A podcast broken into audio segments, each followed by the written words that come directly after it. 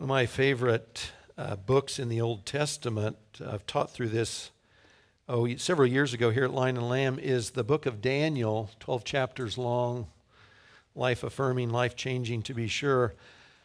In part, it, not only has huge uh, prophetic elements that talk about things that have already occurred and many things that have not yet occurred, but it's also part biography. So, part of this book tells the story of four young Jewish boys who are taken captive out of Jerusalem or that environment when they're young, probably around 605 BC, one of the early deportations from the Babylonians, and then they're transported to the city of Babylon. So, probably impossible for us to put ourselves in their shoes, but Jews already know they're different from the rest of the world. They live in covenant with Yahweh. That covenant relationship says we do some things this way, we do other things that way. And they know they are going to a place, a culture that not only speaks a different language, worships a bunch of foreign gods, sees life very differently. And so they know as they go there, they're going to be challenged about how do we live faithfully in covenant faithfulness with Yahweh, the living and true God, in the midst of Babylon. How, how is that going to happen? We're going to face temptations. It's a given and we know it. So, how do we steel our minds? What do we do? How do we prepare for that. Daniel chapter 1, verse 8 is a key verse in the whole book, and it says this thinking about we're facing temptations. It says, Daniel resolved that he would not defile himself with the king's food or with the wine that he drank. So he and his friends, they're going to have special treatment. They're, they're among the elite out of uh, Judea, and they're smart, they're sharp, they're going to be trained. They're going to give, be given special diet from the king's own table. But the Babylonian diet wouldn't be kosher. It would go against the covenant God was in, Daniel was in with God.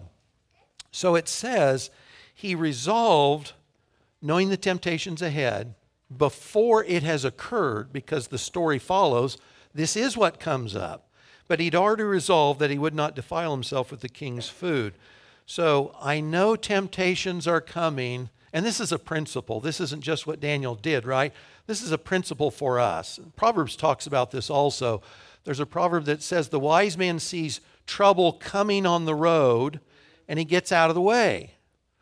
Daniel knew temptations were coming, and so he had already resolved before the temptations arrived how he would respond. I personally believe that the relatively friendly nature of this nation towards Christianity is gone, is a thing of the past and that, like Daniel and his friends, we need to see ourselves as aliens in a foreign culture opposed to faith in the living and true God. This is my supposition, and if you disagree with the supposition, that's okay. I think the points that we make will still be applicable. But but what I want to suggest this morning is that life has pivoted, culture has changed, and like Daniel and his friends in Babylon, the culture that we are in is not inherently friendly to our faith or the Bible or our God predominantly any longer. Larry did a series this past summer called Postcards from Babylon, and it was on this theme. Uh, for, forget America or American history for just a moment. Christians, just like the Jews, Christians have always lived in exile in the sense that we're told we are citizens of heaven. And so we have a temporary place on earth, but we could be Americans, we could live in South America, Russia, you name it. All of us are Christians. Heaven is really our home. So everything here is tentative and it's only temporary. But I think the relationship that Christians have sort of assumed because of our cultural past, and there had been some form of homogeneity as far as everybody sort of buys into some of the same thoughts, some of the same morals I think, I hope you know that that has ended significantly. Uh, let me give you some examples. And um, yeah, uh, during the early days of COVID closures, the elders at this church met multiple times over weeks and months to determine what this church's response would be to governmental mandates. How would we respond as a church to the mandates that were being brought down upon us as a church?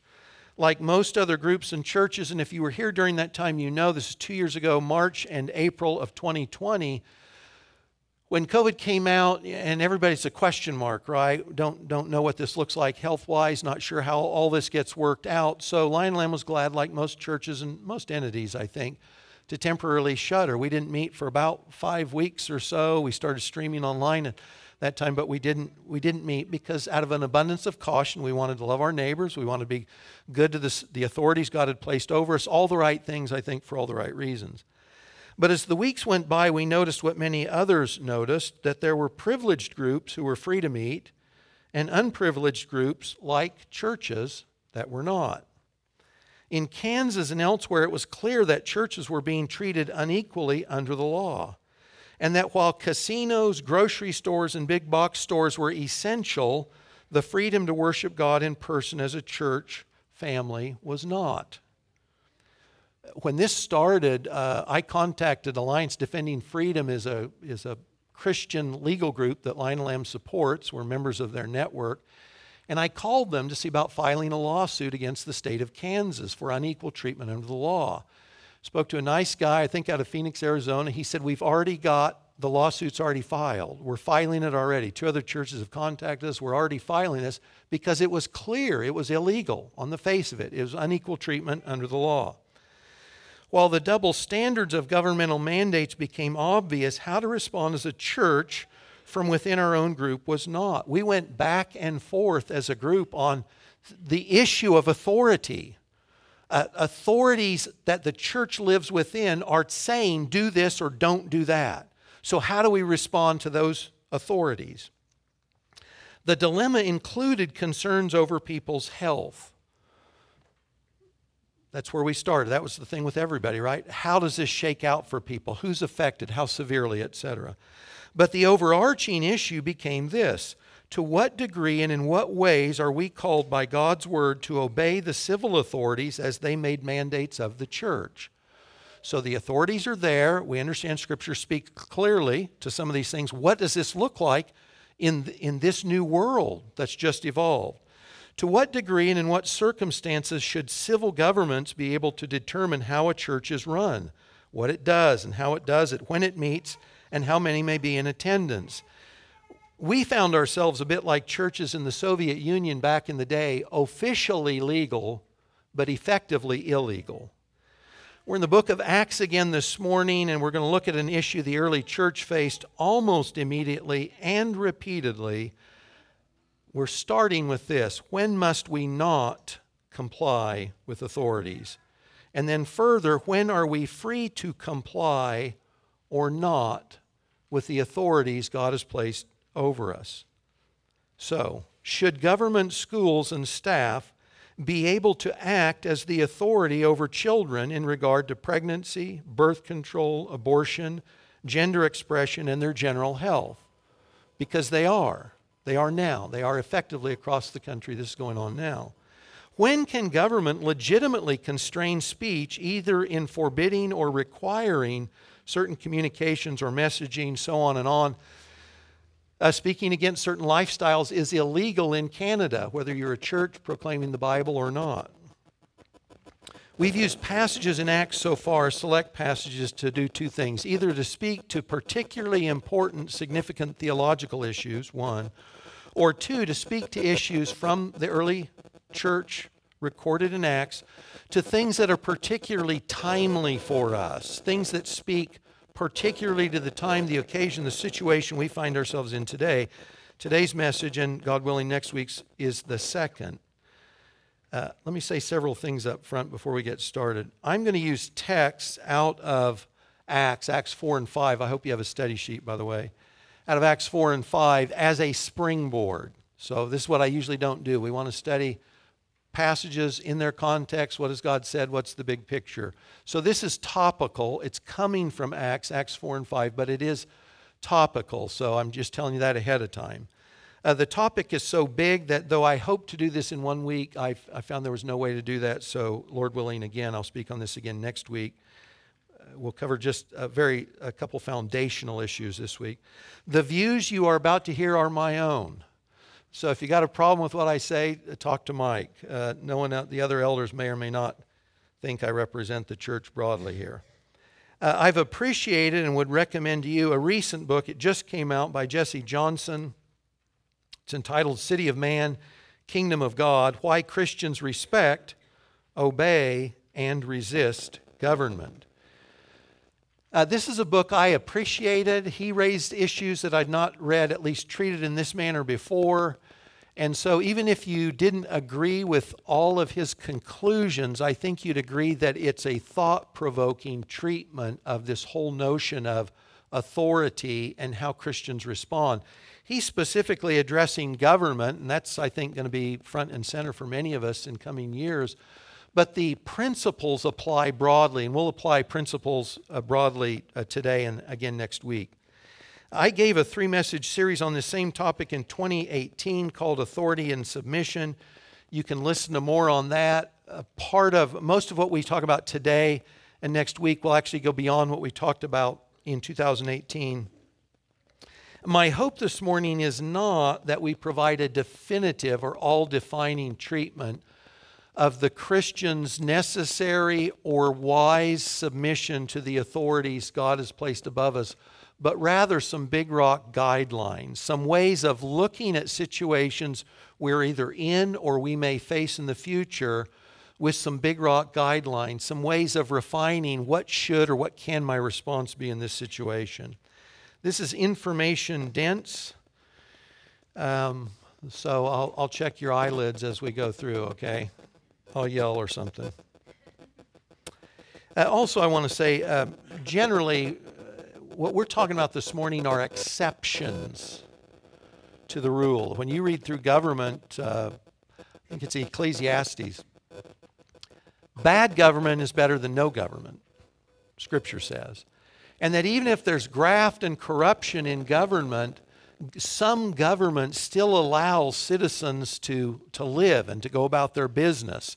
So, government, we start by understanding government is usually a good thing. Government has been given by God, authority structures have been given by God to bless. We'll actually talk about the reasons, God's reasons for authorities, we'll talk more about next week. We're just sort of laying some groundwork now on relational elements related to authority structures. If you have your study sheet, I'm just going to tell you that points uh, 1 and 2, Roman numeral 1 and 2, I'm going to go over very quickly. I just want to state them, but they're understood to undergird everything else we talk about. So I'm not going to define them. If these are not um, concepts you already are familiar with and have bought into, then I would encourage you to look up the scriptural references when you go home. So, first, all authority is God's. Guys, before God, there is nothing and there is no one. He's the creator of all that exists. Scripture makes this clear. So before God, there's nothing and no one. So everything that exists that's not God has existence and life from God, derives its authority, derives its power, its essence, its existence from God. God is the power above every power, He's the authority behind every authority. So every authority other than God is a sub authority, it has limited authority, in other words. Every authority that's not God operates within a limited sphere because God's ordained every authority. He is the authority and the power behind every authority and power. All other authority is derived or delegated by God. Additionally, God says that He is sovereignly at work even through disobedient, rebellion, rebellious people like we are or like we were. And we talked about this before in Acts 2 you remember when Peter proclaimed to the Pentecost Day crowd, he said, Man did his worst, and God was using man's worst to bring about salvation. You remember Peter said to the Jews, You and your leaders crucified the Prince of Life. You did this, but that was still God's sovereign, benevolent will, the means by which he was bringing about salvation. So we all also understand that even when angels or men or women are acting contrary to God's expressed will, doing their own willful damage, their will still will ultimately accomplish God's perfect, sovereign will and purposes. Scripture is clear on this as well. Also, Christians look for, and I want to stress this, and this is where we'll end too. Every government, every authority is not only a, a, a temporary, but Christians are meant to see every authority as temporary because Christians are meant to long for the day when Jesus calls us and institutes his eternal kingdom where Jesus' kingdom, guys, it's not a democracy and you won't vote. The votes have been cast and God has elected his sovereign king. And so, Christians, we're operating as citizens in, in temporary arrangements. So, we're meant to long for, to think about, to look for, to pray. You ever think about when you pray, if you just quote the Lord's Prayer? In part, what do we pray? We say, Your kingdom come. Your will be done. Where is that? On earth, like it is in heaven. And God has promised that a descendant of David would sit on an eternal throne over an eternal kingdom, and that's Jesus. So we are members of that kingdom, and He is our King. And so when we talk about all these other authorities and how we're getting along or not, we do so looking forward to the day when Jesus takes up his throne and we are citizens of that eternal kingdom, the new heavens and the new earth. That's how the Bible winds down. That's ultimately what we're longing for.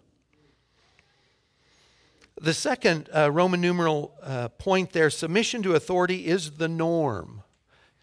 What we're talking about today and next week, these are exceptions.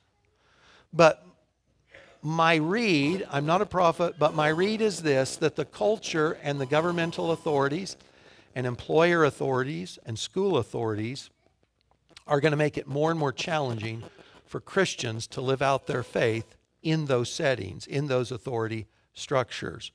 But we start with the understanding that we're told to submit to the authorities God has placed above us. And we'll, we'll flesh this out. There's numerous authorities everybody lives under. So the norm is, of course, we submit to the authorities until we can't, until we shouldn't, or until we find that we may choose to do otherwise legitimately before God. So these are exceptions. We start humbly, respectfully saying God's ordained authorities and they're there for our good. And we'll talk about more about the reason for authority again next week. Okay, so now point three is where we'll get into some scripture finally. Thank you, Mike. Yes. Okay, the first guideline, and so we'll, we'll cover a couple guidelines today. Big rocks, means by which we say when, when must we not obey an authority or when may we choose not to appropriately before God. The first guideline is this uh, when an authority commands us to disobey God, we must disobey that authority. And guys, this is the this is the historic norm. If you hear any Christian talk out of the Bible on what the Christian's response to authority is, this is it. That you obey the authority unless that authority tells you to disobey God. There's there, this is a big black dark line. And you see this come up in Acts 4. We'll look at Acts 4 starting at verse 16 in just a second. In Acts 3, Peter and John were going to the temple, and there's this lame guy, and they miraculously heal him. And he gets up, he's jumping around, he draws a crowd. They start proclaiming the gospel of Jesus and Jesus' name. And the Jewish leaders hear about this. And this is where we pick up in Acts 4, verse 16. The Jewish leaders speaking among themselves say, What shall we do with these men, with the apostles, Jesus' followers? For that a notable sign has been performed through them is evident to all the inhabitants of Jerusalem, and we can't deny it. It's like if we could deny it and say it didn't happen, we would. Because the truth has no the truth is not an issue here. These guys are interested in how do we maintain life as we like it. We're in the driver's seat, we have power, we have prestige. That's what we care about. How do we maintain this? They said, But in order that it may spread no further among the people, these people, these rabble rousers that follow Jesus, uh, let us warn them to speak no more to anyone in this name. So they called them and charged them not to speak or teach at all in Jesus' name. Got Morse code going on or something in the background? That's not me. I'm not sending the signals. Yeah, well, we'll just go. We'll, we'll talk a little louder. So, verse 19 so Peter and John answered, this is what they said. So, don't speak or teach in the name of Jesus. That's the order. And guys, these are authorities that are saying this. They're authorities. We'll talk about that in a second. Peter and John answered, Whether it's right in the sight of God to listen to you rather than to God, you judge. We cannot but speak of what we have seen and heard. So, so don't speak or teach in Jesus' name. So Pete says, God told us, God, you say you support God. God told us to speak and teach in Jesus' name. Mere men say don't do it. We're going to obey God. Not just we are going to, we must. In fact, they say it emphatically we can't stop talking in Jesus' name about Jesus. It's a given. Now, the Jewish leaders in that setting, they threatened them and then they let them go. So we, we, we communicated the message don't speak, don't teach about this guy. Now go on about your business. Later in chapter 5, the apostles are arrested, they're imprisoned, but an angel lets them out of prison miraculously that night. They go to release them in the morning be brought back in before the same group. They say they're not there. Somebody comes in and says, You know, those guys you arrested? Well, they're back in the temple. They're doing exactly what they were doing before that you told them not to. So this is Acts 5 27 through 29. When they had brought them, the apostles, in, they set them before the council.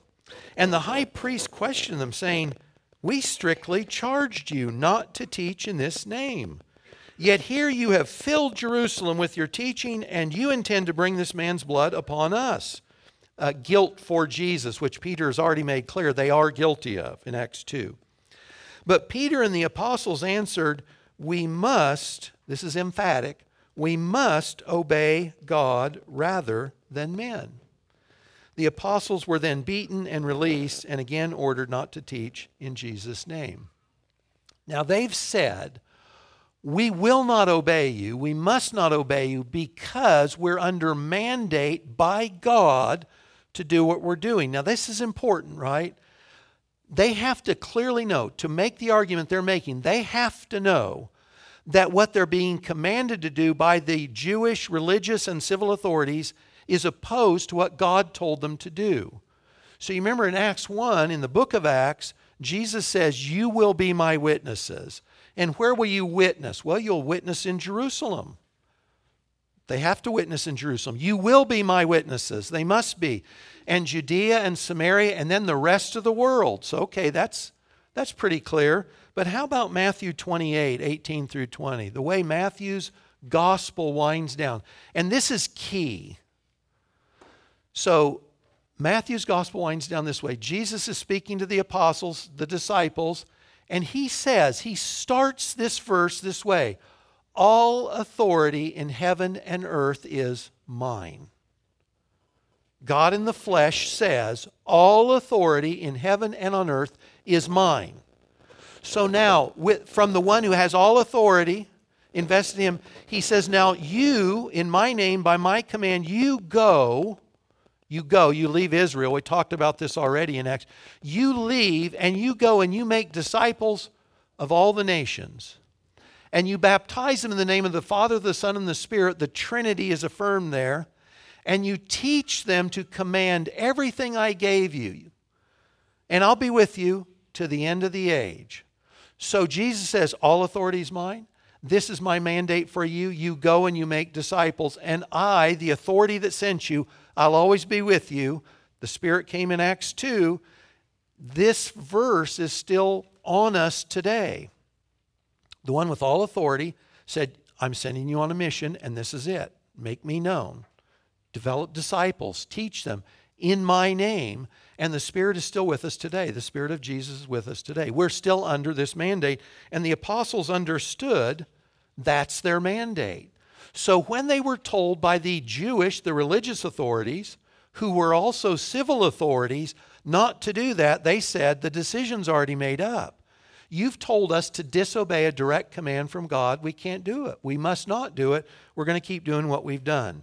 So, guideline one is the clear historic understanding. Anybody that teaches on this from the Bible says this Christians must disobey an authority when an authority forbids what God commands or commands what God forbids. When, when uh, following through with the mandate of the delegated authority conflicts with God, the decision's already made. Daniel 1, verse 8, we must obey God. The second guideline, I think the principle is clear, but I do think in our thinking this tends to get a little fuzzier, and so we're going to develop this a bit this morning. Guideline two is this Christians may and sometimes must disobey an authority when that authority attempts to exercise authority beyond its limited mandate, outside of its jurisdiction.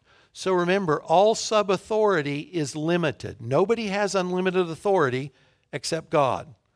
So if an authority, a person or a government or any entity, says you must do something, but it's not within the limited sphere that they've been given, then we need not obey. We're not under compulsion to obey an authority acting outside its sphere. So think about this going back a little bit, and then we'll give some examples of what this looks like.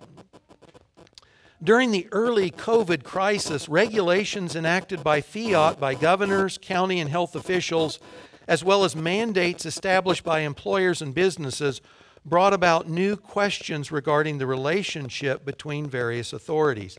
Do you guys remember this? Someone that we were told his name was Bill, apparently in the Kansas State Department of Health, was deciding unilaterally what businesses remained open and what businesses would be closed under COVID. An unelected official.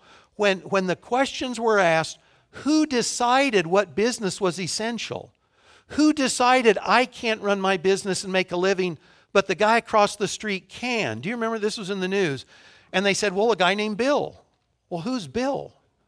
We, we still don't know who Bill is. Maybe Bill didn't exist. Maybe somebody else claiming this anonymous Bill did. But you see, an unelected official was illegally closing businesses, was saying to people, you may and you may not. None of this was legal. Sweeping requirements to receive new and untested vaccines along with unprecedented restrictions on normal freedoms, required questioning and reviewing the limits of government, health, and business authorities. So that was going on. And guys, I will tell you, on the, on the churches that filed lawsuit, churches have won every lawsuit I'm aware of nationally against authorities that shut them down. I don't think there's one that's been lost. So you've got that. Government is now seizing power it didn't have before individuals within authority structures are saying you may or may not do something, and we're saying, who gave you that authority? Where does that authority come from for you to make these decisions?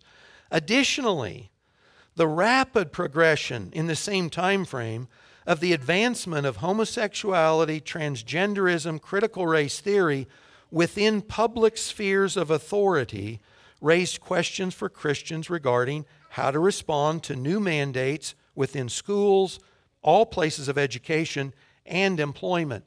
We talk a lot about government because government has the, the most iron fist. But this doesn't end at government. Authority structures, this, the principles apply across the board. Parents now face a new threat to their parental authority as many government schools and school boards have assumed the prerogative of parents to direct their children in regard to morality, sexual activity, gender expression and medical treatment. Guys, this isn't in the future. This is now. This is history. This has been going on for years here in the States, across the country. Some of these make, uh, Virginia has made the news most often about these things. Uh, a particular school district in Virginia, in Virginia has been one of the most egregious. Uh, many employers are now making mandates on employees to affirm same sex unions, gender transitioning, and homosexuality in order to maintain employment. Now, employment's an agreement between a party. that the, the authority there's a little different. But uh, Google famously fired a guy because he raised moral issues on the internal Google, what do we call it, a board, you know, where you communicate with each other? I don't know. I, I've never been on one of these. A message board. He was fired because even though it was in house, he wasn't speaking for the company outside, he was fired. He filed lawsuit. I have no idea where that went. But the employer, some of these authority structures are free to make their, their mandates because you choose to comply or not willingly. You choose to be under that authority or not.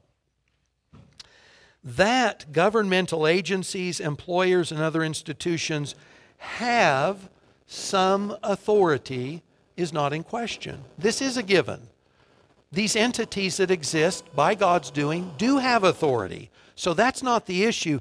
The issue is what are the limits of their authority?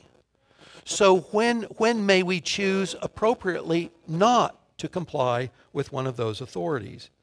Every authority under God has limited jurisdiction according to the sphere ultimately God has placed that authority in. The real question is where does an individual or group's authority end? Where and when am I free to reject an authority based on that authority's attempt to exceed the sphere of their God given authority? So, there are a variety of authority struggle, uh, structures we will find ourselves in. And I should say, too, if you think about this only as government and adults, you're, you're semi blind because these things are affecting, these things affect people in this church, by the way, and have for the last year or so. They affect people in this church. They affect children in grade school across the country. The things we're talking about today affect people as otherwise that we're not thinking about with governmental policy. These things affect school age children going to school. So this is this is not out there sometime in the future. This is currently going on all around the country.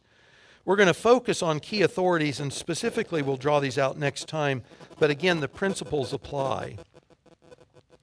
So, besides not obeying an authority that commands us to disobey God, we're saying guideline number two is that when an authority is acting outside its uh, permissive authority, the, the authority that has been given, we need not comply. So let me give you some examples. Uh, let's let's talk about Johnny. Uh, Johnny is 16 years old and he lives in Topeka, Kansas. So think of the think of the authority structures he's in. One one person here in Topeka. So Johnny is under the authority of his parents in his family. He's a minor. He lives at home. So he's under the authority of his parents. But he also goes to school. He's not a homeschooler. Sorry, guys, he's not a homeschooler.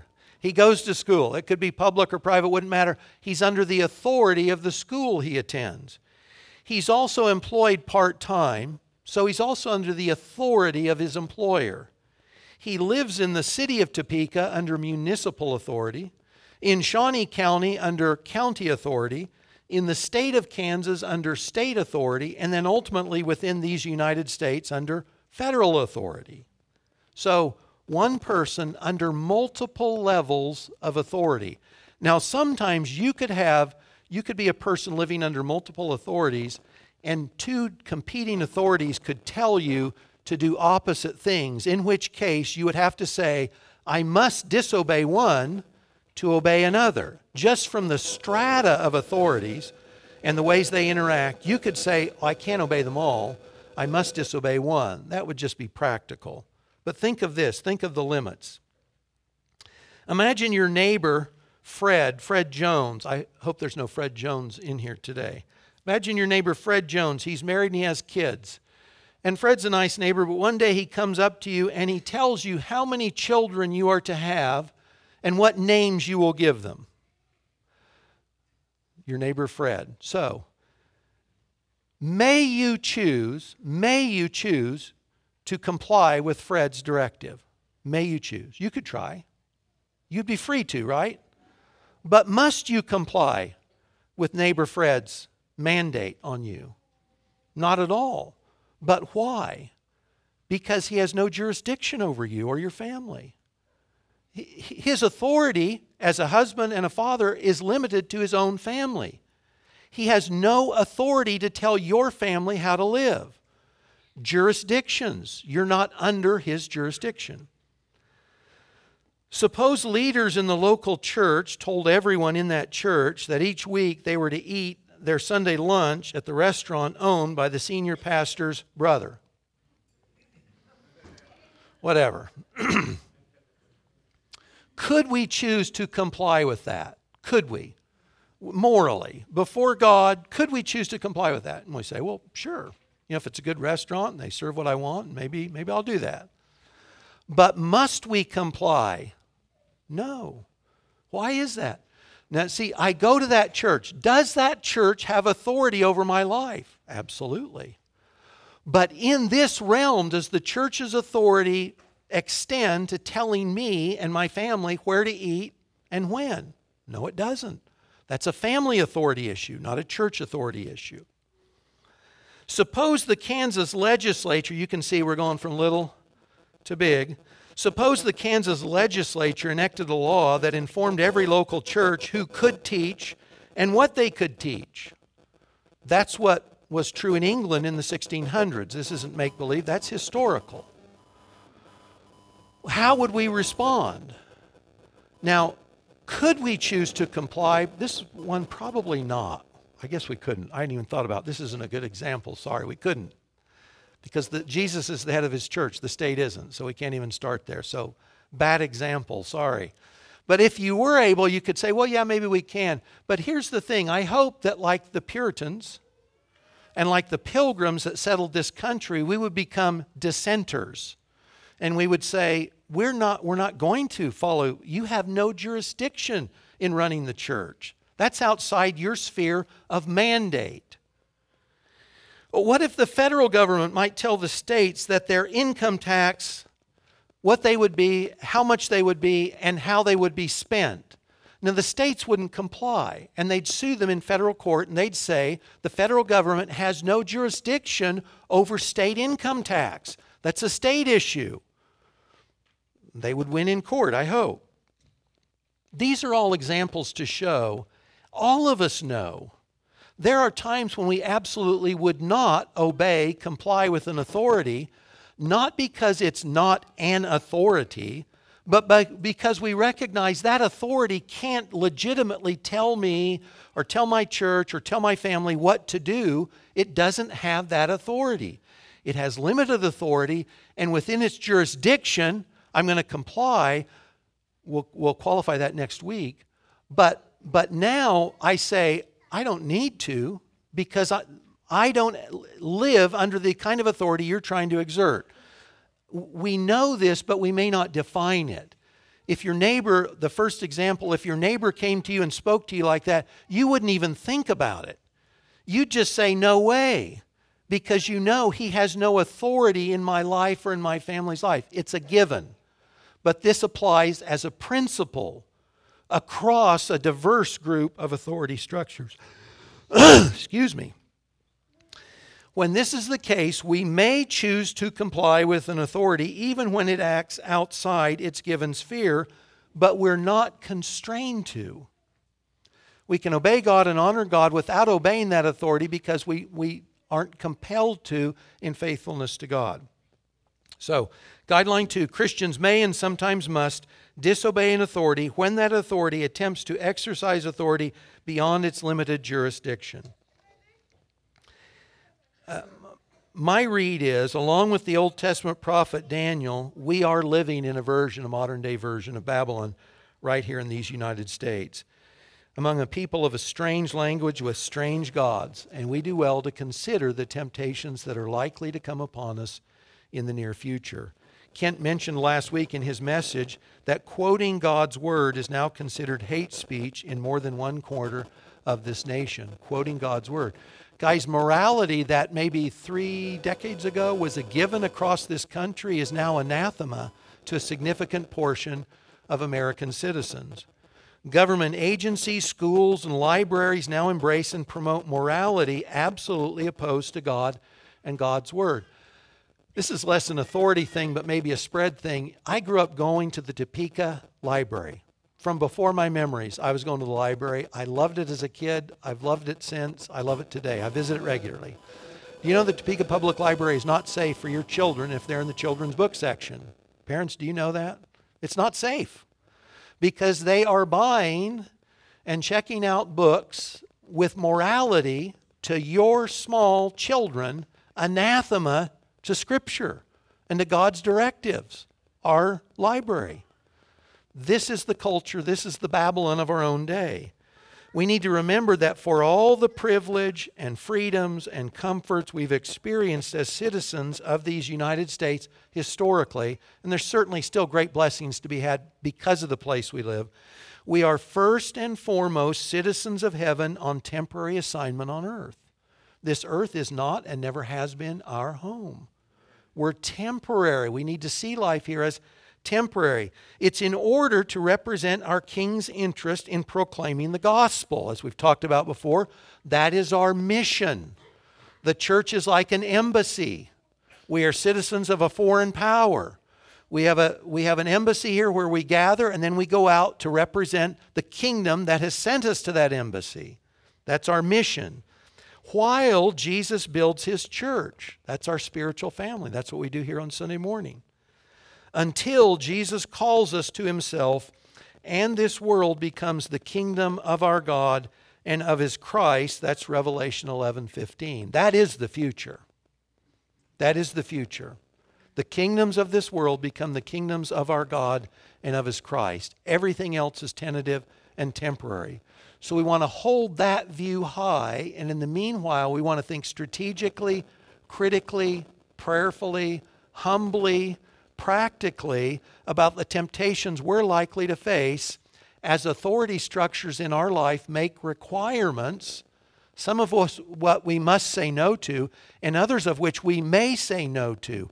Like Daniel, we need to be thinking and praying about this ahead of time. Well, stand with me, please. And Lord, as we uh, quote from your word, we just remind ourselves we need your spirit to give clarity to thought and mind. Give us humble, gracious words. Help us to be clear on the gospel and on who you've called us to be and what that looks like, what that requires of us. You who are, at the end of the day, the only power and authority above every other. In Jesus' name, amen. Well, read with me, if you would, from this is from Psalm 2, a great messianic psalm.